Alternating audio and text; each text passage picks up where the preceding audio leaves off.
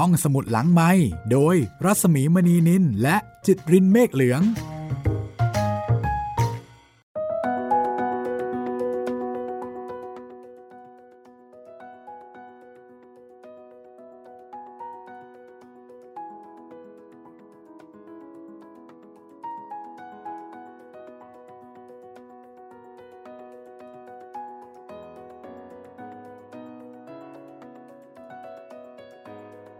ลับมาพบกันอีกเช่นเคยนะคะ พร้อมกับเรื่องสนุกสนุกค่ะ ห้องสมุดหลังไมค์พบกับเราสองคนดิฉันรัศมีมณีนิน แล้วก็คุณจิตตรินเมฆเหลือง สวัสดีคุณจิตตริน สวัสดีคุณผู้ฟังสวัสดีพี่หมีด้วยนะครับ เรากลับมาเที่ยวยุโรปกันใช่ไหมพี่ ใช่ใช่เมื่อวานนี้ไปทั่วทะเลเมดิเตอร์เรเนียนเลยเมื่อกี้คุณจิตตรินว่าไงนะเออเมื่อวานทะเลเมดิเตอร์เรเนียนครับทะเลเมดิเตอร์เรเนียนครับ ฟังเป็น เทเทดีเดเนียนเลยงงๆ เมื่อวานนี้เรามีคำศัพท์แปลกๆ ใหม่ๆ ซึ่งเป็นชื่อเมืองที่ไม่คุ้นเคยแบบหลายคำมากเลยนะครับ จากหนังสือเรื่องใหม่ค่ะ ของห้องสมุดหลังไมค์ฮันนิบาลจอมทัพแห่งกรุงคาร์เธจพระนิพนธ์พระเจ้าวรวงศ์เธอ พระองค์เจ้าจุลจักรพงษ์ซึ่งแรกเริ่มเดิมที ทรงนิพนธ์เรื่องนี้เนี่ยเพื่อประโยชน์ในการสอนนักเรียนในร้อยทหารบกค่ะ คือถ้าพูดภาษาง่าย ๆ ก็คือทรงเรียบเรียงนะคะ แต่งหนังสือเล่มนี้เพื่อที่จะประทานให้กับโรงเรียนในร้อยพระจุลจอมเกล้าใช้เป็นคู่มือเป็นตำราในการที่จะเอาไว้สอนนักเรียน แต่ว่าทางสำนักพิมพ์นะคะก็เห็นว่าเป็นหนังสือที่สนุก แล้วก็น่าอ่าน ก็เลยเอามาจัดพิมพ์สำหรับคนทั่วไปด้วย เป็นหนังสือ ที่ชื่อว่าฮันนิบาลจอมทัพแห่งกรุงคาเทจนะคะค่ะพิมพ์ตั้งแต่ปี 2490 ค่ะ ฉบับที่ดิฉันถืออยู่นี่นะคะ ใหม่กิ๊กเลยคค่ะรับใหม่กิ๊ก แต่ว่าเกือบเกือบๆจะกรอบเลยนะคะ คือต้องเปิดอย่างเบามือใช่ไหมพี่เอ้ยแต่กระดาษใช้ได้อยู่อ๋อนะเนี่ยโอเคโอเคแต่เหลืองครับกระดาษเหลืองครับแต่ใช้ได้เลยคือใหม่มากอะใครสนใจนะคะ โน่นเลยค่ะ วังบูรพาค่ะครับ ย่านหนังสือเก่า วันนี้ก็จะเป็นตอนที่สองนะคราวที่แล้วเราพูดถึงตอนที่เมืองคาร์เธจนี่ลงหลักปักฐานเรียบร้อยแล้วพี่ชาวฟินิอ่าเชียนชาวฟินิเชียนนะใช่ แล้วก็ถูกเรียกว่าชาวคาร์เธจเพราะว่าเมืองนั้นเนี่ยได้ชื่อว่าเมืองคาร์เธจครับ เดี๋ยวผมขอเสริมจากพี่หมีนิดนึงแล้วกันนะพี่คราวที่แล้ว เราอ่านจากในหนังสือเขาบอกว่า อยู่ใกล้กับเกาะซิซิลี คืออิตาลีนะครับจะมีเกาะอยู่สองเกาะที่เป็นของประเทศเขาอะครับ ก็จะมีเกาะซิซิลี แล้วก็แคว้นปกครองตนเองซาร์ดิเนียครับ ตรงเนี้ยจะมีเมืองกาลยารีของประเทศอิตาลีอยู่ แล้วส่วนเกาะซิซิลีนะครับ ถ้าใครคุ้นเคยเคยอ่านหรือว่าเคยดูหนังเรื่อง The Godfather ใช่ไหม ใช่ครับหนังดังมากเลยนะคะที่นี่เมืองเลยครับนี้ก็เลยดังไปด้วย ใช่ค่ะ แต่ว่าทั้งนี้ทั้งนั้นในเรื่อง The Godfather นี่มันดำเนินเรื่องในประเทศสหรัฐนะครับ แต่แค่ว่าตัวเอ่อวีโต้ คอร์เลโอเน่นะครับเขามีบ้านเกิดอยู่ที่ซิซิลี ก็เลยกลายเป็นถิ่นเจ้าพ่อ ใช่ แต่ว่าอันนี้นะคะ ยิ่งกว่าค่ะ ครับฮันนิบาลนี่ตัวพ่อทุกสถาบัน อันนี้ อันนี้ถึงขั้นครองอาณาจักรนะครับ ของแท้เลยนะครับ ก็เป็นนักยุทธศาสตร์ เป็นแม่ทัพที่คนในยุคนี้ก็ยังคงศึกษาวิธีการรบของฮันนิบาลอยู่ครัค่ะบแล้วก็วิธีการรบของเขาทั้งที่เสียเปรียบกว่าในแง่ของกำลังคน แต่สามารถจะเอาชนะชนชาติที่แข็งแกร่ง แล้วก็มีกองกำลังที่มากกว่าตัวเองได้ อันเนี้ยค่ะ เป็นวิธีคิดที่น่าศึกษาแล้วก็น่าสนใจ แล้วก็มีการเอาไป ปรับใช้ในหลาย ๆ สถานการณ์ด้วย คือเป็นนักยุทธศาสตร์ครับรบแบบใช้สมอง แต่ว่าเรายังไปไม่ถึงตรงนั้นนะคะ เราค่อย ๆ ไปค่ะ ค่อย ๆทำความรู้จักกับคาเทจก่อน พระองค์จุนท่านก็เล่าให้เราได้เห็นภาพ ให้เราได้รู้จักกับต้นกำเนิดรากเหง้าของฮันนิบาลนะคะ ว่าก่อนที่ฮันนิบาลจะถือกำเนิดเกิดมาเนี่ยกรุงคาเทจซึ่งเป็นบ้านเกิดของฮันนิบาล มีความเป็นมาอย่างไร ก็ทำให้เห็นภาพของกรุงคาเทจแล้วก็ชาวคาเทจซึ่งก็คือชาวฟินิเชียน ซึ่งมีความเก่งกาจในเรื่องของการค้าขายและการเดินเรือวันนี้เดี๋ยวเรามาต่อกันตอนที่2นะคะ ก็ยังอยู่ในบทเดิมนะคะ บทที่ชื่อว่าคาเทจก่อนกำเนิดฮันนิบาลค่ะ ถ้าพร้อมแล้วนะคะ เดี๋ยวเราไปฟังกันต่อเลยค่ะ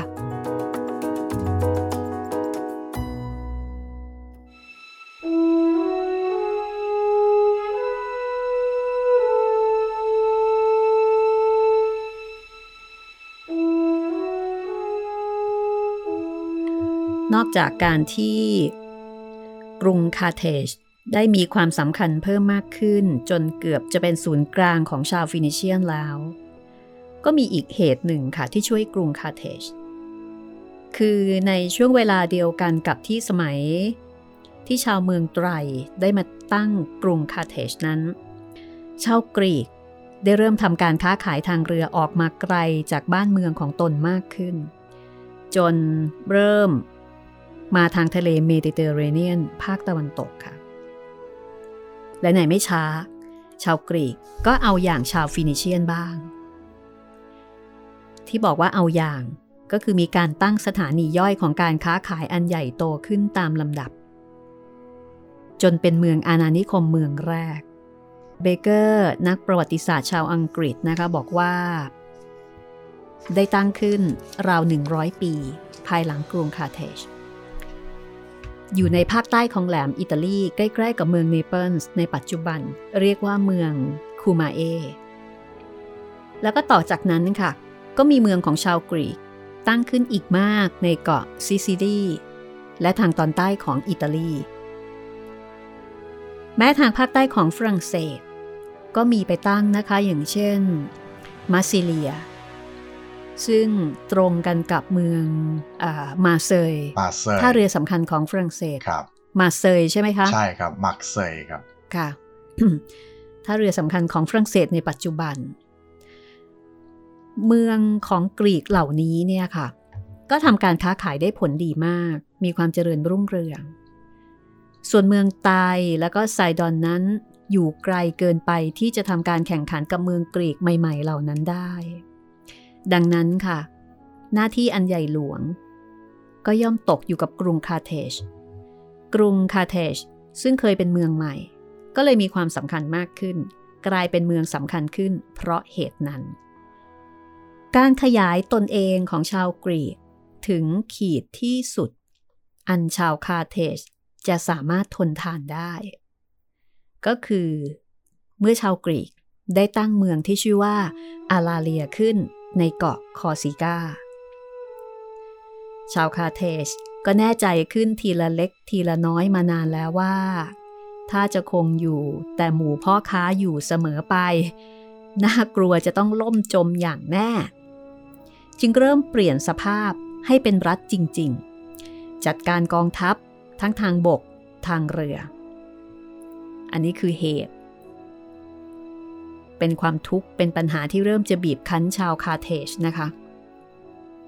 จากที่เคยอยู่แบบสบายๆ ค้าขายมีความสุข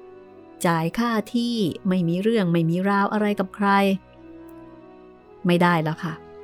ต้องเริ่มป้องพี่กันกตัวรีเอกงมาแล้วครับใช่ค่ะ พี่กรีกเขาแบบโหเขามาแรงมากนะคะ พี่กี่นี่ขเขาใหญ่ยายอาณาเขต พี่กี่นี่เขาใหญ่ใหญ่มากเลยค่ะรับตอนนั้น ใช่ใช่ไม่เหมือนกับ กรีซในสมัยนี้เนาะคนละเรื่องกันเลย คนละเบอร์กันเลยสมันี่จะล้มละลายแหล่ไม่ล้มละลายแหล่สมัยก่อนนี่คนต้องกลัวเขา ดังนั้นค่ะ ชาวคาเทจก็เลยรู้สึกว่าตายละ ฉันจะอยู่แบบเดิมนี่ ไม่ได้แล้ว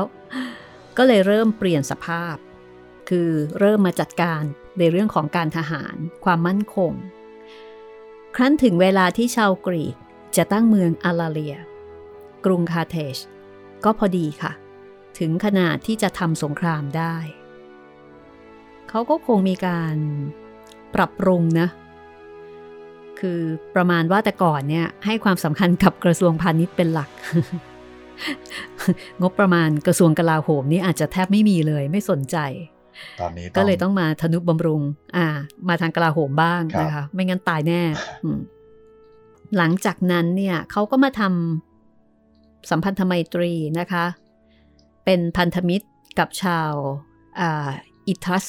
อิทรัสคันอิทรัสในกันนี้นะคะพระองค์จุนใช่ค่ะ พระองค์จุนใช้คำว่า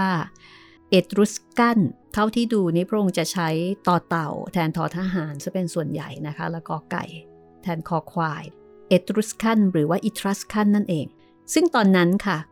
เอตรุสกันหรือว่าอิทรัสกันเนี่ยกำลังมีอำนาจอยู่ในอยู่ในอิตาลีภาคกลาง อยู่เหนือกว่ากรุงโรม แล้วก็เพิ่งจะเป็นเมืองหลวง ของหมู่ชนลาติอุม ซึ่งมีจำนวนแล้วก็ดินแดนนิดเดียว ในการสงครามซึ่งทำกันอยู่หลายปี ต่างฝ่ายต่างผลัดเปลี่ยนกันแพ้ชนะค่ะ แต่ในที่สุด ชาวคาเทจได้ผลดี คือชาวกรีกยอมออกจากเกาะคอร์ซิก้ากรุงคาร์เทจ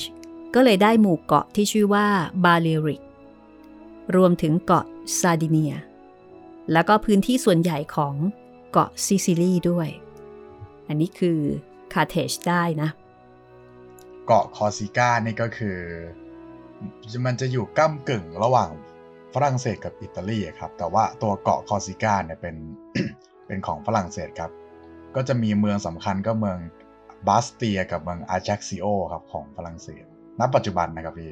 อันชาวกรีกแห่งเมืองคูมาเอ ต่อมาไม่นานค่ะ ก็เข้าทำสงครามกับชาวเอทรุสกัน ซึ่งเคยช่วยคาร์เทจฝ่ายกรีกให้ได้ชัยชนะ ก็ทำให้ชาวเอทรุสกันเนี่ยเริ่มเสื่อมอำนาจลงในอิตาลี ก็พอดี เหมาะกับเป็นเวลาที่กรุงโรม ขับไล่ราชาของตนออก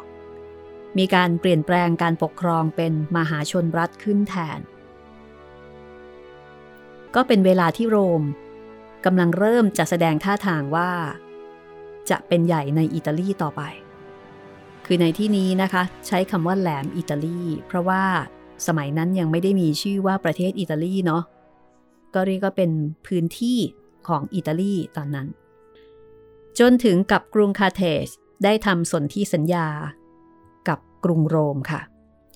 ในปีพศ 34 หรือว่า 509 ปีก่อนคริสตกาลส่วนธิสัญญานั้นมีการตกลงกันว่า ดินแดนของอิตาลีจะอยู่ใต้อิทธิพลของกรุงโรม ส่วนกรุงคาร์เทจจะมีอิทธิพลเหนือแอฟริกา และน่านน้ำใกล้เคียงค่ะ เหมือนกับแบ่งเขตกันเนาะไม่แฟร์ยังไงคะแต่แบ่งเขตไม่ค่อยแฟร์นะพี่ แอฟริกาช่วงบนนะครับ มันพื้นที่หน้ากว้างของของแอฟริกามันน้อยกว่าครับ คือถ้าถ้าเอาตอนลึกเนี่ยครับพี่ยุโรปเนี่ยมันจะเป็นอ่าวที่ลึกเข้าไป แต่แอฟริกาจะเป็นแบบระนาบยาวๆไงครับ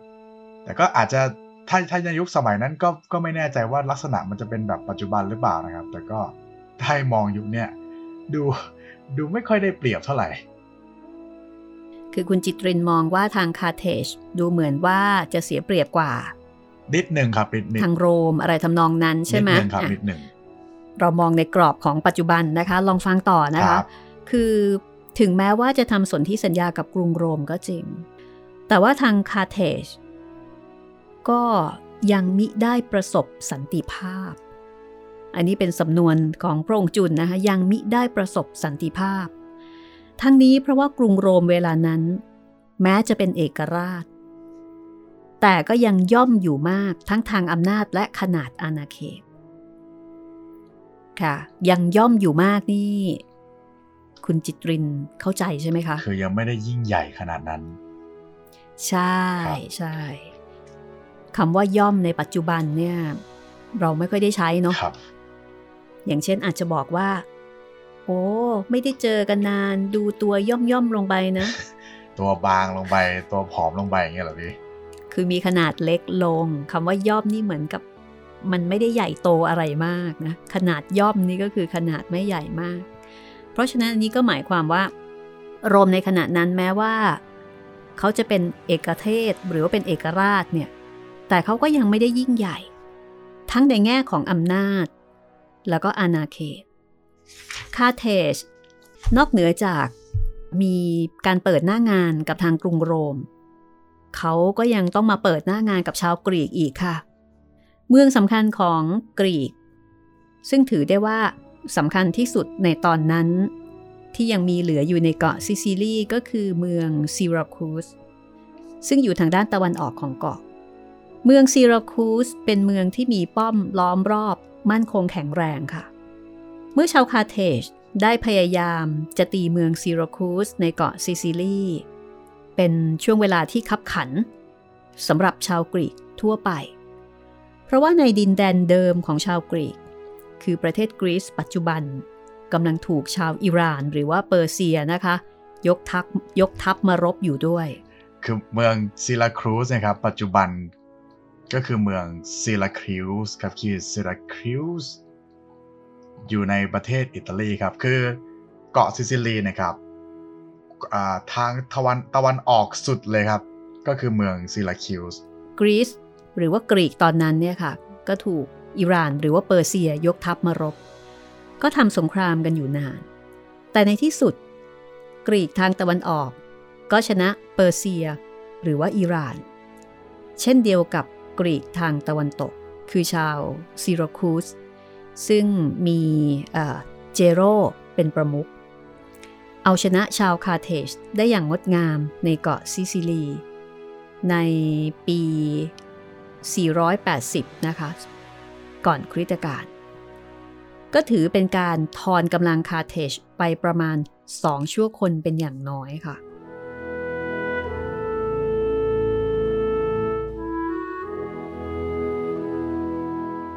ผลสำเร็จของชาวกรีกลดน้อยลง เพราะมีการแตกแยกกันเองทางตะวันออก ในดินแดนเดิมของชาวกรีก ซึ่งมีชื่อว่าเฮลัสคุณไหมคะเฮลัสนะคะ H E L L A S มีการต่อสู้แข่งแย่งกันระหว่างนครเอเธนส์กับนครสปาร์ตา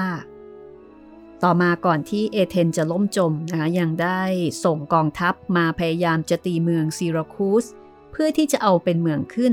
ในปีพศ 1000เอ่อขออภัยในปีพศ 130 แต่ก็ไม่เป็นผลสำเร็จ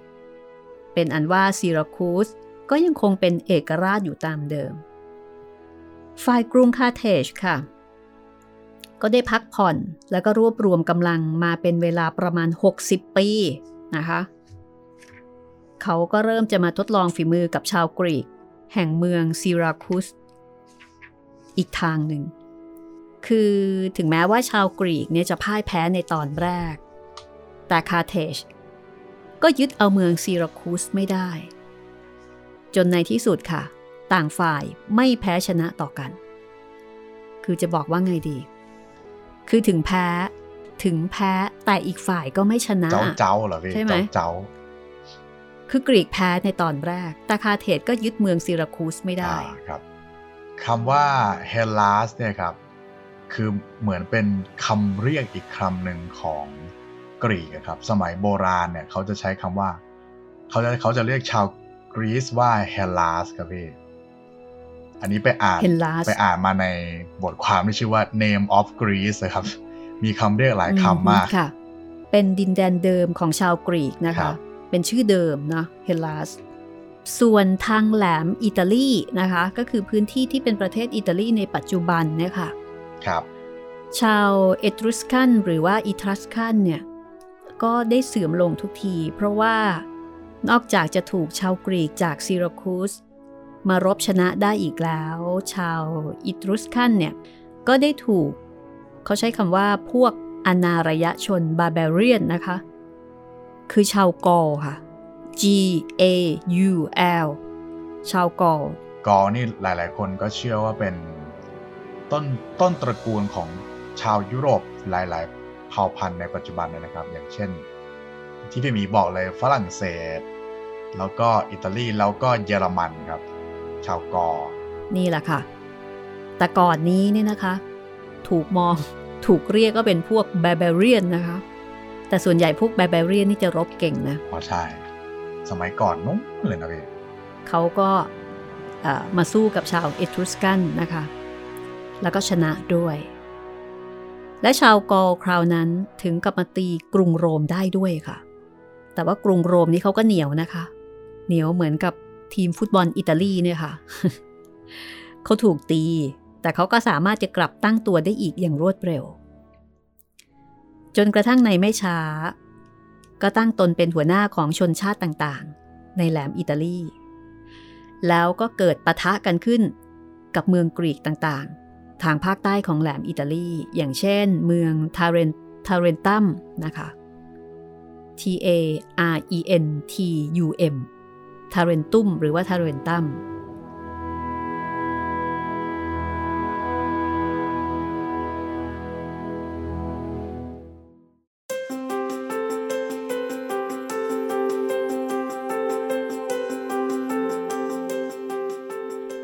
นี้ก็มีพระราชา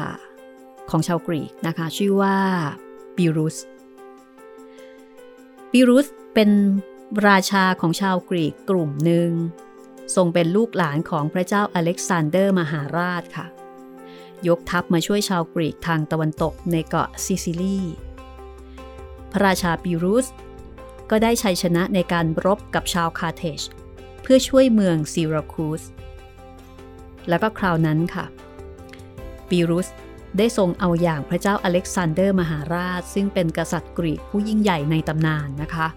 โดยการใช้ช้างค่ะ ใช้ช้างรบโหไม่รู้ว่าไปเอามาจากไหนยังไงเนี่ยนะคะคืออเล็กซานเดอร์มหาราชเนี่ยครับ ตอนบุกมาที่อินเดียเนี่ยแพ้เพราะว่าช้างครับ สงสัยว่าจะเอาช้างมาจากอินเดียเนี่ยแหละครับโหนั่นแสดงว่าต้องมีการลำเลียงกำลังกันอย่าง ใหญ่โตเลยทีเดียวนะ ครับผม ชาวคาเทจไม่เคยเห็นช้าง ก็ได้เห็นเป็นครั้งแรก แต่ในการช่วยชาวกรีกในแหลมอิตาลีครั้งนั้น ถึงแม้ว่า พระราชาปิรุสจะได้รับชัยชนะ แต่ชาวโรมันนี่เขาก็ไม่ยอมง่าย ๆนะคะ เขาก็สู้แบบสู้ตายเลยเหมือนกัน ก็ทำให้ชาวกรีกเนี่ย บาดเจ็บล้มตายมากมาย จนพระราชาปิรุสไม่สามารถที่จะฝืนรบต่อไปได้ ต้องยกทัพกลับไปยังประเทศกรีซค่ะ คือเป็นการชนะที่เรืองกำลัง แล้วก็ไม่ได้เกิดผลดีอะไรชัยชนะครั้งนี้ได้รับการขนานนามต่อ ๆ มาว่าชัยชนะ อย่างของเปียรุส Pyrrhic Victory เหมือนกับเป็นคำเลยอะคุณจิตรินครับ คือชนะเป็นคำเป็นสำนวนเลย ชนะแบบไม่ได้ประโยชน์อะไร ก็จะใช้คำนี้ประมาณนั้น ใช่คือแค่ได้ชื่อว่าชนะ แค่นั้นเอง แต่ว่าเสียหาย เสียหายหลายแสน แล้วก็ไม่ได้อะไรแบบเป็นชิ้นเป็นอันประมาณนั้นนะคะ ทีนี้ทางโรมค่ะ ทางโรมเขาก็ถือตัวว่า เขาก็ไม่ได้เสียอะไรมากคือเขาก็โอเค แพ้แต่ไม่แพ้นะ เพราะว่าอีกฝ่ายหนึ่งก็เสียหายเยอะ เขาก็ถือตัวว่าเขาก็มีอำนาจมากที่สุด ฉันก็ใหญ่สุดในพื้นที่แถวนี้ล่ะ เช่นเดียวกับกรุงคาร์เทจที่ก็มีอำนาจมากที่สุดในแอฟริกา โดยมีเมืองซีราคูสคุมเกาะซิซิลีอยู่ระหว่างกลาง แต่กรุงคาร์เทจในตอนนั้นก็ไม่ได้สงสัยว่า กรุงโรมเนี่ยจะเป็นศัตรูของตนต่อไปภายหน้า แต่กลับเข้าใจไปเสียว่า เมื่อกรุงโรม ดูเปรียบประหนึ่งเหมือนว่าได้รับมรดกมาจากชาวอิทรุสกันในการเป็นใหญ่ในแหลมอิตาลี ก็คงจะดำเนินตามนโยบายของชาวเอทรุสกันนโยบายของชาวอิทรุสกันก็คือว่า เขามีความสัมพันธ์ที่ดีกับชาวคาเทชไงคะ คืออารมณ์แบบคิดไปเองว่า เออ เออ ก็คงเหมือนกับชาวอิทรัสกันมั้ง ถ้าเกิดว่าเป็นชาวอิทรัสกันเฮ้ย ก็เป็นพวกเดียวกับเรา เพราะว่าเคยมีมิตรภาพด้วยกันมาก่อนใช่ไหมครับ หารู้ไหม หารู้ไหมว่าการมิได้เป็นเช่นนั้นนะคะ ต่อเมื่อกำลังของชาวกรีกลดลงไป ก็กลายเป็นว่ากรุงโรม กับกรุงคาเทจก็เป็นคู่แข่งเหลืออยู่บนเวทีคู่เดียวเท่านั้น คืออันนี้คืออเมื่อทางด้านของกรีกนะคะใช้คำว่าอะไรดี เมื่อกรีกเนี่ยไม่ค่อยมีความยิ่งใหญ่ละก็ลงเวทีไป บนเวทีแห่งการต่อสู้ ก็เหลือเพียงแค่โรม แล้วก็คาร์เทจค่ะ เวทีนี้เหลือเพียงแค่สองนักประวัติศาสตร์กรีกโบราณนะคะที่ชื่อว่าพลูทาร์กได้กล่าวเอาไว้ว่า เมื่อก่อนที่จะเสด็จถอยออกมาจากแหลมอิตาลี เพื่อกลับไปยังดินแดนของพระองค์นั้น พระราชาปิรุสทรงทำนายเอาไว้ว่า นี่เราจะทิ้งสมรภูมิอันเหมาะเจาะไว้ให้กรุงโรมและกรุงคาเทชได้ทำการต่อสู้กันต่อไปภายหน้า อันเป็นคำทำนายที่แม่นยำยิ่งนัก คือพระราชาปิรุสนะคะ ทรงรำพึงรำพัน แล้วก็เป็นจริงตามนั้น เพราะว่าหลังจากนั้นกรีกก็แทบจะไม่ได้มีบทบาทอะไรอีก ทีนี้เรื่องที่จะเกิดวิวาทกันระหว่างกรุงโรมและก็กรุงคาร์เทจก็เกี่ยวกับกรีกที่อยู่ระหว่างกลาง คือในเกาะซิซิลีและทางภาคใต้ของแหลมอิตาลีนั่นเอง ทั้งนี้เพราะว่ากรุงคาร์เทจยังไม่ยอมหมดหวังที่จะได้เกาะซิซิลีทั้งหมดมาจากชาวกรีก คือได้แต่เพียงทางภาคตะวันตกนั้นไม่พอ แล้วก็รำคาญเมืองซิราคูสอยู่เป็นที่สุด ส่วนกรุงโรมเมื่อเห็นเช่นนั้น ก็เข้าถือหางทำทีจะช่วยทางชาวกรีก การสงครามอันได้นามทั่วไปว่าการสงครามพิวนิกยุคแรก The First Punic War จึงบังเกิดขึ้นพระองค์จุนนะคะบอกว่าก่อนจะบรรยายอย่างย่อถึงการสงครามอันสำคัญนี้ ควรจะอธิบายถึงสภาพของกรุงคาเทชและกรุงโรมเสียก่อน ว่าผิดแผกแปลกกันอย่างใดบ้าง เดี๋ยวเราทิ้งท้ายเอาไว้แค่ตรงนี้ไหมคะในช่วงแรก ก็เดี๋ยวช่วงหน้าค่ะ จะมาทำความรู้จักนะคะ จะไปศึกษาสภาพของทั้งสองฝ่าย คือทางโรมแล้วก็ทางคาเทจซึ่งทางคาเทจก็ได้เปลี่ยนไปจากเดิมเยอะนะโอ้คนหน้ามือเป็นหลังมือเลยครับ ไม่เหมือนเดิมแล้ว ท่องเที่ยวไปวันๆ ส่วนโรมเนี่ยเขามาทางนี้ตั้งแต่แรกแล้ว อันนี้สายนักรบมาเลย คุณกำลังติดตามห้องสมุดหลังไม้ค่ะ ชวนมาอ่านหนังสือด้วยกันนะคะ ใช้คำนี้ก็ได้เนาะมาอ่านหนังสือด้วยกัน หนังสือชื่อว่าฮันนิบาลจอมทัพแห่งกรุงคาเทจพระนิพนธ์ของพระเจ้าวรวงเธอ พระองค์เจ้าจุนจักรพงศ์ค่ะ เป็นหนังสือเมื่อ 80 ปีที่แล้ว80 ปีก่อน ค่ะ ปีนี้ค่ะ เป็นปีที่ 80 ครับ ที่พระองค์ทรงนิพนธ์หนังสือเล่มนี้ขึ้น 80 ปีพอดิบพอดีเลยค่ะ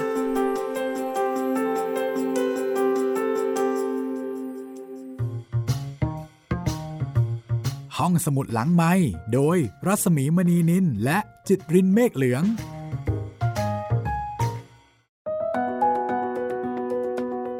เข้าสู่ช่วงที่ 2 นะคะ ของห้องสมุดหลังไม้แล้วก็ตอนที่ 2 ของฮันนิบาล จอมทัพแห่งกรุงคาเทชค่ะ จากพระนิพนธ์พระเจ้าวรวงเธอพระองค์เจ้าจุนจักรพงศ์นะคะ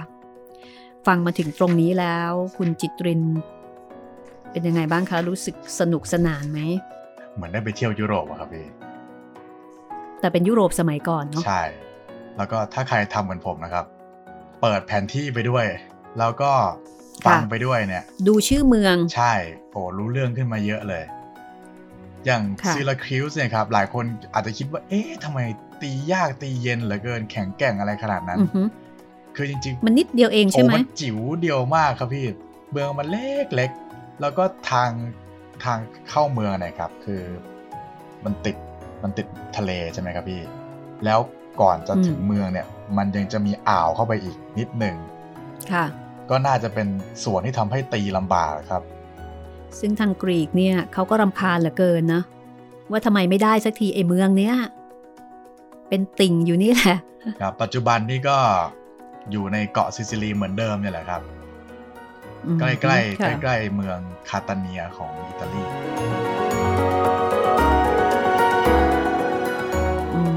มเป็นเมืองที่น่าไป หมายถึงว่าเป็นพื้นที่ที่น่าไปเที่ยวมากเลยนะคะ เกาะซิซิลีเนี่ยใช่ น่าไปมากนะคะ มีเมืองสำคัญสำคัญหลายเมือง ใช่ คุณผู้ฟังคะก็วันนี้เป็นตอนที่สองค่ะ ของการชวนมาศึกษา ชีวิต วิธีคิดของฮันนิบาลนะคะ ซึ่งเป็นแม่ทัพที่เก่งมากๆนะเป็นคนที่ เป็นคนที่ทำให้เห็นว่าการบังคับบัญชา กองทัพในสนามรบเป็นสิ่งสำคัญ และเป็นกำลังของกองทัพอันหนึ่ง สมเด็จเจ้าฟ้าจักรพงศ์ภูวนาถนะคะ ซึ่งเป็นพระบิดาของพระองค์จุนนะคะทรงนิพนธ์เอาไว้บอกว่าประวัติของฮันนิบาลเป็นสิ่งที่ทำให้เห็นได้ชัดว่า การบังคับบัญชา กองทัพในสนามรบเป็นสิ่งสำคัญ และเป็นกำลังของกองทัพอันหนึ่งฮันนิบาลยังรบชนะได้ เพราะความสามารถของตนโดยเฉพาะเท่านั้น แต่นั้นมา ชาวโรมันจึงได้กล่าวความเป็นคำสุภาษิตว่า ฝูงแกะที่มีราชสีห์นอ๋อำดีกว่าฝูงราชสีห์ที่มีแกะนอ๋อตรงเป๊ะำนี่ค่ะ มาจากนี่เลยนะคะ จากพงศาวดารยุทธศิลปะ พิมพ์ครั้งที่สองคือเออเจ้าฟ้าจักรพงศ์ภูวนาถพระองค์ก็ได้ส่ง ส่งเขียนไว้ก่อนหน้านี้แล้วด้วยนะคะ แล้วก็พระองค์จุนเนี่ยท่านก็มา เขียนเรื่องนี้ขึ้นอีกครั้งหนึ่งนะคะ รวบรวมเรียบเรียงจากหนังสือ จากความเห็นของนักวิชาการหลายหลายคนนะคะขออภัย บางช่วงบางตอนเราก็จะอ่านให้ฟัง แต่ว่าบางช่วงบางตอนก็อาจจะต้องอธิบายให้ฟัง เพราะว่าสำนวนภาษาเนี่ย เป็นสำนวนเมื่อประมาณ 80 ปีที่แล้วคค่ะรับบางคำเนี่ยอาจจะฟังแล้วงงๆนะคุณจิตรใช่สำนวนคนละเรื่องเลยนะ กับที่เราใช้กันอยู่ในปัจจุบันครับคือถ้าอ่านเนี่ยต้องต้องหยุดคิดเลยว่า เอ๊ะ ตกลงอันแปลเนี้ยหว่ามายอะไรความว่ายังไงอ่าถ้อยคำสำนวนไม่เหมือนกันนะคะ แต่ก็เพราะดีค่ะครับไพเราะมาก เพราะฉะนั้นเราก็ขออนุญาตเนาะ ชวนอ่านแล้วก็ชวนคุย ขยายความคุณจิตรินก็ช่วยดูแผนท่งแผนที่เนาะครับเพื่อที่ทำให้เราเข้าใจแล้วก็เห็นภาพมากยิ่งขึ้นอะถ้าเกิดว่าฟังรายการห้องสมุดหลังใหม่ในตอน Hannibal นะคะ ซึ่งตอนเนี้ยเราก็ read from home นะครับคนอื่นนี่ work from home เราเนี่ย read from home นะ ก็สามารถที่จะทักทาย ทักถาม พูดคุยแลกเปลี่ยนกันมาได้ค่ะ ติดต่อกับเราได้ 3 ช่องทางค่ะ ครับผมทั้งทางแฟนเพจ Facebook ไทย PBS Podcast นะครับ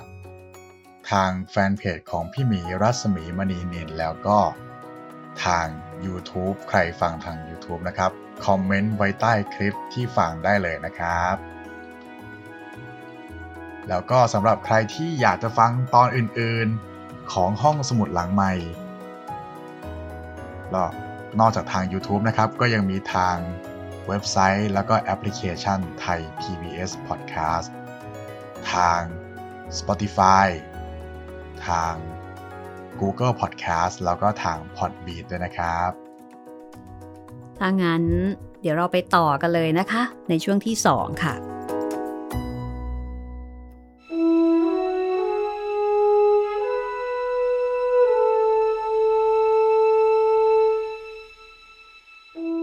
นักประวัติศาสตร์ทั้งหลายลงความเห็นรวมกันหมดว่า ในบรรดาเมืองต่างๆ ในโลกด้านตะวันตกในสมัยโบราณแล้ว กรุงคาร์เทจในสมัยนั้น เป็นมีฐานะทางการเงินมั่นคงที่สุด ทั้งเป็นเมืองอันใหญ่โตที่สุดด้วย น่าสนใจนะคะครับ มีฐานะทางการเงินมั่นคงที่สุดค่ะ ความรู้ทางการเงินของคาร์เทจเนี่ยนะคะ สูงมากถึงกับคิดทำธนบัตรได้แล้วค่ะโอ้ คือเขาทำธนบัตรในขณะที่ชาติอื่นถึงเป็นๆยังต้องใช้เงินตครัราบแต่ธนบัตรนั้นไม่ได้ทำด้วยกระดาษค่ะอ้าวคือหมายถึงว่าไอเดียเนี่ยล้ล้ำกับล้ำกว่าวัตถุดิบนึกออกไหมครับเขาใช้หนังสัตว์อ๋ออ่าใช้หนังสัตว์ทำธนบัตรนะคะ คือเทคโนโลยีเนี่ยตามไม่ทันไอเดียค่ะครับความคิดไปก่อน บรรดานักประวัติศาสตร์ อย่างเช่นเบเกอร์ของอังกฤษ นักประวัติศาสตร์อเมริกันดอชบอสเวิร์ธสมิธแล้วก็มอริสต่างเห็นพ้องต้องกันค่ะ ใช้คำเดียวกัน ในการกล่าวถึงกรุงคาร์เทจบอกว่าเป็นกรุงที่ใหญ่ที่สุด และร่ำรวยที่สุด อูฟูมั่งคั่งมาก นับเส้นรอบวงของตัวเมือง มีระยะทางยาวถึง 34 กิโลเมตร มีกำแพงเมืองสูง 15 เมตร คุณจิตรินและคุณผู้ฟังลองนึกภาพตามค่ะ กำแพงเมืองสูง 15 เมตร หนา 25 เมตร ฟังแล้วงงไหมคะ ใช่ สูง 15 เมตร หนา 25 เมตร ก็แสดงว่าความหนาเนี่ย มันหนากว่าความสูงอีก นั่นน่ะสิ เป็นไปได้ยังไง คืออย่างนี้ค่ะ คือกำแพงนั้นไม่ได้ทึบซะทีเดียวนะคะกำแพงมีที่อยู่ได้สำหรับช้างรบ 300 เชือก ม้า 400 ตัว แล้วก็ทหารราบอีก 20,000 คนค่ะ แล้วก็มีที่สำหรับเก็บอาวุธยุทธภัณฑ์ และสเสบียงอาหารภายในกำแพงนั้นอีกมาก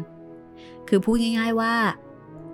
ความหนา 25 เมตรเนี่ย มันไม่ได้เป็นความหนาแบบทึบอะเนาะ แต่ว่ามันเป็นพื้นที่ความหนาของกำแพง คือเป็นอาณาเขตของกำแพงอะค่ะว่า เนี่ย เป็นที่เก็บ เป็นที่อยู่ของทหาร เป็นที่เก็บอาวุธ เก็บสเสบียงอาหาร ก็บอุปกรณ์เครื่องใช้อะไรต่ออะไร ช้างม้าวัวควายที่ใช้รบก็เก็บในพื้นที่ของกำแพงด้วย แล้วก็นอกจากนั้น ต่อจากกำแพงออกไปภายนอก ก็ยังมีพื้นที่ที่เรียกว่าเป็นที่ลุ่ม แล้วก็คลองรอบกำแพงอีก ซึ่งกว้างถึง 183 เมตร เยอะนะครับร้อยกว่าเมตรค่ะ ส่วนป้อมที่มีอยู่มากตามกำแพงนั้น ก็ว่าสูงถึง 4 ชั้นค่ะอื้อหือ 4 ชั้นนะ แล้วก็มีเยอะด้วยครับ เพราะฉะนั้นนับว่ากรุงคาร์เทจมีการป้องกันอย่างดียิ่ง เขามีพัฒนาการที่ดีมาก ๆ เลยนะ จากเมืองค้าขาย มาเป็นเมืองที่มีป้อม มีกำแพงที่ โอ้โห รัดกุมถึงขนาดนี้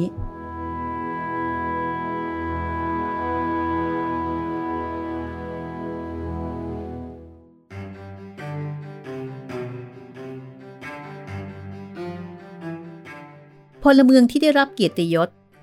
เป็นพลเมือง เขาใช้คำว่าเป็นรัษฎร และมีสิทธิ์ในทางการเมือง ก็คือพวกที่เป็นชาวฟินิเชียนเป็นส่วนมาก ดังนั้นชาวคาเทจจึงต้องนับว่าเป็นชาติที่เป็นอารยชน แล้วก็มีวัฒนธรรมสูงกว่าชาวถิ่นเดิม ซึ่งตั้งภูมิลำเนาอยู่ในดินแดนใกล้เคียงกับกรุงคาเทจพูดง่ายๆว่า เจริญกว่าเจ้าถิ่นเดิม ครับ เป็นเป็นประเทศที่พัฒนาแล้ว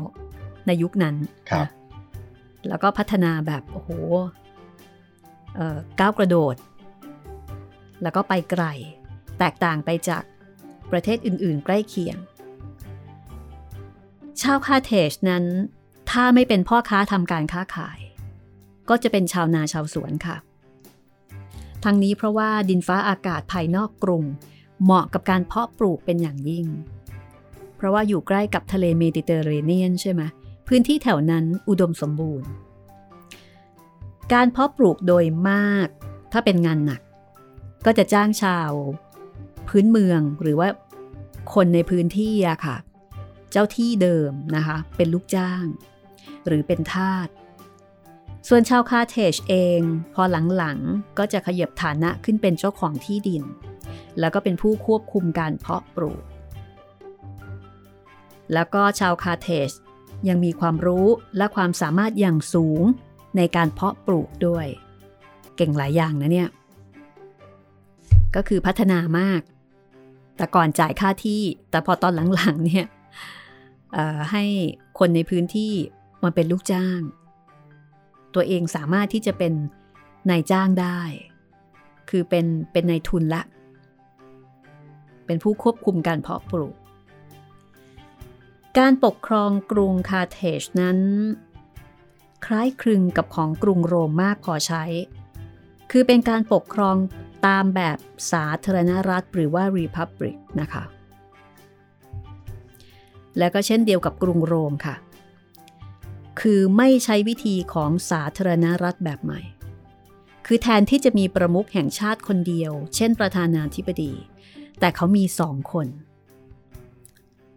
ประมุขของกรุงคาเทสสองคนนั้น ชาวโรมันเรียกว่าซูเฟจมีหน้าที่สำคัญที่สุด คือเป็นผู้พิพากษาชั้นสูงสุดมากกว่าอะไรอื่น พระองค์จุนบอกว่าสมเด็จเจ้าฟ้าจักรพงศ์ภูวนาถนะคะ พระบิดาของพระองค์ค่ะ ทรงแปลคำว่าซูเฟจว่าเป็นตุลาการ ต่อจากซูเฟตทั้งสองก็มีสภาบริหารการเมืองค่ะ ซึ่งคล้ายกับเมืองสปาร์ตาของชาวกรีก ซึ่งมักถูกเรียกด้วยนามเดียวกันคือเจรูเซีย ทั้งซุปเฟตและก็สภาเจรูเซียต้องได้รับเลือกโดยราษฎรทุกๆปี ล้ำไหมล่ะคะ ครับ นี่คือประชาธิปไตยเลยทีเดียวนะ ยุคบุกเบิก แต่ว่าในกรุงคาเทจนั้น ปรากฏว่าอำนาจและก็อิทธิพลทางการเมือง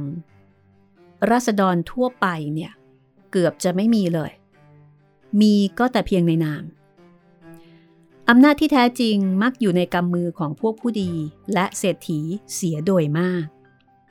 รัษฎรมักจะเลือกคนที่พวกผู้ดีแนะนำหรือว่าติดสินบนให้เลือก พวกผู้ดีนั้นไม่มีบรรดาศักดิ์เป็นชั้นเชิง และสืบตระกูลต่อกันมาหลายชั่วคน เช่น ในยุโรปยุคกลาง และต่อต่อมา ที่กรุงคาเทจไม่มีขุนนางชนิดใด ๆเลย เพราะอำนาจอยู่ที่กำลังทรัพย์ ให้ความสำคัญกับเงินมากเป็นพิเศษ ฉะนั้นแม้ตระกูลสำคัญสำคัญจะมีอยู่มากก็ดี แต่ก็สำคัญอยู่ได้แต่เมื่อยังมีอำนาจทางทรัพย์ หรือทางการเมือง พอหมดลักษณะเช่นนั้นไปแล้ว ตระกูลก็ตกต่ำออกจะเข้ารูปเดียวกับที่เราเคยเห็นมาในประวัติของชาติไทยเราเอง อันนี้เป็นสำนวนของพระองค์จุนนะคะสำคัญอยู่ที่เงินค่ะ เงินและอำนาจทางการเมือง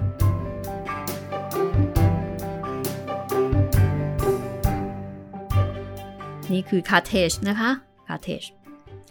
ต่อมาภายหลัง โดยสาเหตุว่าเพื่อที่จะควบคุม มีให้ผู้ปกครองหรือว่าซูเฟชและสภาเจรูเซีย ตกอยู่ในกำมือของตระกูลใดตระกูลหนึ่ง จึงมีสภาเพิ่มขึ้นอีกคือ สภาผู้มีปัญญา สภา อันนี้เป็นชื่อเรียกค่ะ สภาผู้มีปัญญา มีสมาชิก 104 คนนะคะ สภานี้มีสิทธิ์ที่จะควบคุมซูเฟตและสภาเจรูเซียอีกทีหนึ่ง สภาใหม่ในชั้นต้นกำหนดว่าราษฎรจะต้องเลือกทุกๆปี แต่สมาชิก ก็ยังคงเป็นพวกตระกูลผู้ดีเศรษฐีอยู่นั่นเอง ภายหลังมีอำนาจมากขึ้น ก็เลยเลิก ไม่ยอมให้รัษฎรเลือกใครได้เป็นเอาแต่เป็นกันไปตลอดชีวิต อะไรกันครับเนี่ยพอพอสมาชิกตายไปคนหนึ่ง สภาก็เลือกเพิ่มเติมเอาเองค่ะ ฉันไม่ให้เธอเลือกแล้ว ฉันจะเลือกของฉันกันเองนี่ประชาธิปไตยตรงไหนครับเนี่ย ก็ตอนแรกก็เป็นเช่นนั้นแหละนะครับ แต่พอต่อต่อมานี่มันเป็นยังไงไปก็ไม่รู้ ก็เลยทำให้รัฐธรรมนูญของชาวกรุงคาเทจถูกชาวโรมันปรักปรำเอาอย่างรุนแรง ว่าเป็นการปกครองโดยคณะผู้ดีเศรษฐีไม่เป็นระบอบประชาธิปไตยจริง ๆ เลย เห็นไหมสมัยก่อนเขาก็เถียงกันนะ ประชาธิปไตยที่แท้จริงเป็นยังไง นี่เถียงกันมาตั้งแต่ตอนนั้นจนถึงตอนนี้นะคะครับผมแต่ถึงกระนั้นก็ดี รัฐธรรมนูญก็คงนับว่าใช้ได้ การเมืองก็ดูดำเนินไปโดยเรียบร้อย นักปราชญ์และนักรัฐศาสตร์ชาวกรีกโบราณ อริสโตเติลในตำราเรื่องการเมืองก็ยังชมเชยเอาไว้ว่าดี นักนิติศาสตร์โรมันซิเซโรบอกว่า เมื่อไม่ปรากฏว่าในกรุงคาร์เธจต้องมีการปฏิวัติ หรือเปลี่ยนแปลงการปกครองสักครั้ง ภายในระยะเวลาราว 600 ปี ย่อมควรจะนับว่าการปกครองที่มีอยู่คงใช้ได้ดี คือก่อนหน้านี้เนี่ยเราจะเห็นว่า มันก็มีส่วนที่ไม่ค่อยจะโอเคใช่ไหมคะ ใช่ใช่ส่วนที่ควรจะต้องเลือกตั้งตามกฎที่ตกลงกันเอาไว้ พอไปไปๆก็แต่งตั้งกันเองซะงงั้นแล้วก็เป็นกันไปแบบ ไม่เลิกเลยนะ ตลอดชีวิต มันก็คลับคล้ายคลับคลากับยุคสมัยนี้นะพี่ มันก็วนๆกันไปนะใช่มนุษย์เราเนาะใช่ คือโดยหลักเนี่ยมันไม่ได้ แต่บรรดานักปราชญ์นักรัฐศาสตร์ก็บอกว่า เออ แต่ระบบที่มันดูมั่วๆแบบนี้เนี่ย มันก็โอเคนะ มันก็ใช้ได้ เพราะว่าประมาณ 600 ปี เขาก็อยู่ของเขามาได้เอ่อไม่ปรากฏว่ามีการปฏิวัติ หรือว่าเปลี่ยนแปลงการปกครองเลยคือ 600 ปีเนี่ยเขาก็ใช้ระบบเนี้ยเหมือนเดิม ระบบที่มันดูดูไม่เป๊ะ ไม่เป็นประชาธิปไตยเป๊ะ จะเป็นอะไรก็ไม่เป็นเนี่ยนะคะครับแต่เขาก็อยู่ของเขามาได้ 600 ปีอย่างราบรื่น ในส่วนของชาวคาเทจเนี่ยค่ะเขาบอกว่าชาวคาเทจ ส่วนใหญ่ไม่มีนิสัยชอบเป็นนักรบ ส่วนใหญ่นะ หมายถึงว่า โดย นิสัยของคนในประเทศ เขาไม่ใช่นักรบครับเขาเป็นพ่อค้า หรือถ้าไม่เป็นพ่อค้าก็จะเป็นชาวนาชาวสวนเป็นเกษตรกรค่ะ อันนี้เราคงจำกันได้นะ ถ้าฟังตั้งแต่ตอนแรกนะคุณจิตรินใช่ส่วนใหญ่ว่ารากเหง้าของเขาจริง ๆอะเขาเป็นนักเดินทาง เน้นค้าขาย ใช่เขาเป็นนักเดินทาง เป็นนักค้าขาย ออกแนว นักผจญภัย ชอบความแปลกใหม่ รักอิสระใช่ไหมเขาไม่ได้คิดที่จะรวมตัวมีอำนาจแบบกดขี่ข่มเหงใครนะเขามีความสุขของเขาแบบนั้น แต่ว่าสถานการณ์เนี่ยมันกดดันบีบคั้นทำให้เขาต้องแข็งแรงทำให้เขาต้องรบ แต่ถึงกระนั้น ชาวคาเทจก็ไม่ได้มาทางนี้ค่ะ เขาไม่ได้เป็นนักรบ ดังนั้นกองทัพทั้งทางบกและทางเรือของกรุงคาเทจเนี่ยจึงใช้วิธีจ้าง อ๋อ นักรบรับจ้าง จ้างพลทหารค่ะ คือทั้งทางบกทางเรือเลยนะ จ้างทหาร คือชาวเมืองเองเนี่ย ไม่เอา ฉันไม่เป็นทหาร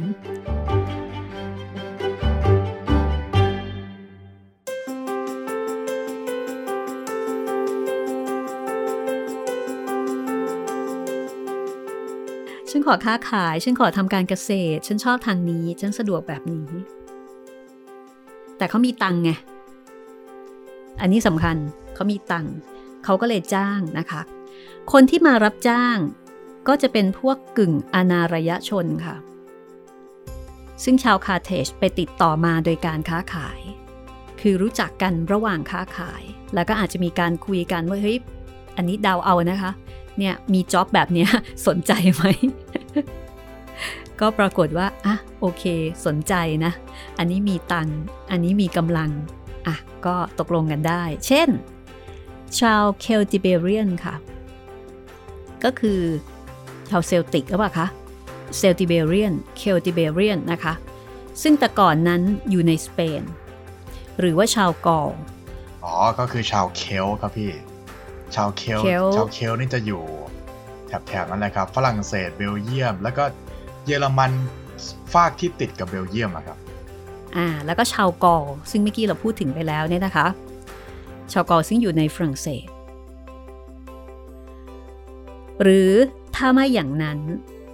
ก็ได้ชาวแอฟริกาค่ะ ซึ่งอยู่ใกล้เคียง อย่างเช่น ทหารม้า ทหารม้าเขาจะใช้ชาวนูมิเดียค่ะ หรือว่าอัลเจเรีย อ๋อ อัลจีเรีย ค่ะ อัลจีกเรีองยทหารที่ อัลจีเรียค่ะนี่ อัลเจเรีย อัลจีเรียนี่ก็ติดกับตูนิเซียเลยครับ ค่ะ ก็เป็นแอฟริกาเหนือเหมือนกันเนาะ ใกล้เคียงกัน พวกนี้น่าจะรบเก่ง กองทหารที่เป็นชาวคาเทจล้วนๆ อย่างจริง ๆ นะคะ มีอยู่กองเดียวเองค่ะ คือกองรักษาตัวของแม่ทัพ บอดี้การ์ดลองเดาสิคะว่า มีแค่ไหนห้าร้อยไหมครับ น้อยไปนิดนึงเอ่อประมาณกันนะคะว่ามีจำนวนทหารราบ 1,500 คนอ๋อค่ะโอเค แล้วก็มีทหารม้าอีกพันคนครับ มีแค่นั้นเองค่ะ โอ้น้อยมาก แล้วก็ทหารกลุ่มเนี้ยครับจะเป็นทหารแบบ จะบอกว่าเป็นทหารไฮโซก็ว่าได้ เพราะว่าจะมีการแต่งกายอย่างสะสวยหรูหราดีกว่ากองอื่นแหมนึกภาๆพตามธรรมเนียมเดียวกันกับทหารรักษาพระองค์ของพระเจ้าแผ่นดินของชาติต่าง ๆ ในสมัยนี้ นึกภาพออกเลยนึคกรับภาพออกเลยนะ ใช่อืมคือ คือเป็นทหารที่หรูหรานะ แต่งตัวดี เป็นทหารรักษาพระองค์นะคะ เป็นบอดี้การ์ดนั่นแหละ แต่ไม่ว่ากองอื่น ๆ กองใด นายทหาร จะเป็นชาวคาร์เธจเกือบทั้งสิ้นค่ะ นอกจากนายทหารชั้นผู้น้อยที่สุด ก็อาจจะมีบ้าง ที่เป็นชาวต่างชาติ ส่วนกองทัพเรือนั้น ในสมัยการสงครามพิวนิกยุคที่หนึ่งของคาเทจมีใหญ่โตมาก ดังที่สมเด็จเจ้าฟ้าจักรพงศ์ภูวนาถนะคะท่านเคย พระราชนิพนธ์เอาไว้ว่าเมื่อมีเรือรบถึง 500 ลำ ก็ต้องนับว่ามากกว่าชาติใดๆหมดทั่วโลกในเวลานั้น มีอู่แล้วก็ท่าเรืออย่างดีมาก อันนี้คือภาพรวมนะ ของกองทัพคาเทจครับแล้วก็ระบบทหารของชาวคาเทจก็จะเห็นว่าเขาก็เก่งนะคุณจิตริน คือเขาไม่ได้ถนัดในเรื่องของการรบ แต่เขาใช้สิ่งที่เขามี ทำให้เขาแข็งแกร่ง นั่นก็คือเงินค่ะ ฉันไม่มีฉันก็จ้างไง แต่ฉันต้องเป็นหัวหน้านะ ฉันต้องเป็นหัวหน้า เพราะฉะนั้นนายทหารผู้บังคับบัญชาเป็นชาวคาเทจแต่ฉันไม่ได้ลงมือ ฉันก็สั่ง ฉันจ้าง แต่ว่ากองทัพเรือเนี่ย อันนี้เขาเขาเก่งมาแต่ไหนแต่ไรแล้ว อันนี้เป็นทางของเขาเลยตอนหน้านะคะจะเป็นการพูดถึงตัวแม่ทัพสูงสุดค่ะ ซึ่งเป็นตำแหน่งที่รัษฎรต้องเลือก แล้วก็จะมีการพูดถึงศาสนา พูดถึงการศึกษาของเยาวชนนะคะ แล้วก็จะมีการพูดถึงทางโรมด้วย แต่ก็ยังไม่มีพูดถึงฮันนิบาลอยู่ดียังค่ะครับฮันนิบาลจะอยู่ในบทที่2ตอนเนี้ยเราอยู่ในบทที่1ค่ะ บทที่1ซึ่งชื่อว่าคาเทจก่อนกำเนิดฮันนิบาล เราจะไปรู้จักกับฮันนิบาลนะคะ ในบทที่ 2 ซึ่งก็น่าจะเป็นตอนต่อไปครับ เราค่อยๆไปเนาะเพราะว่าถ้าไปเร็วๆ เดี๋ยวอาจจะงงๆ เพราะว่ามันจะมีบริบทอะไรหลายอย่างมากเลย ที่เราไม่คุ้นเคย เราค่อยๆไป ค่อยๆทำความเข้าใจนะคะ ไปแบบสบายๆ ไม่ต้องรีบเร่งค่ะนะคะ ไม่ต้องรีบเร่งเหมือนกับตัวเลขของผู้ติดเชื้อรายใหม่โอ้โหไม่รู้จะรีบกันไปไหนนะครัคะบ สูงกันเหลือเกิน วันนี้ก็หมดเวลาแล้วค่ะคุณจิตรินครับค่ะ ก็ตอนต่อไปกลับมาพบกันใหม่นะคะ ห้องสมุดหลังใหม่ชวนฟังฮันนิบาลจอมทัพแห่งกรุงคาเทจวันนี้เราสองคนลาไปก่อนนะคะ ครับ สวัสดีครับ สวัสดีค่ะ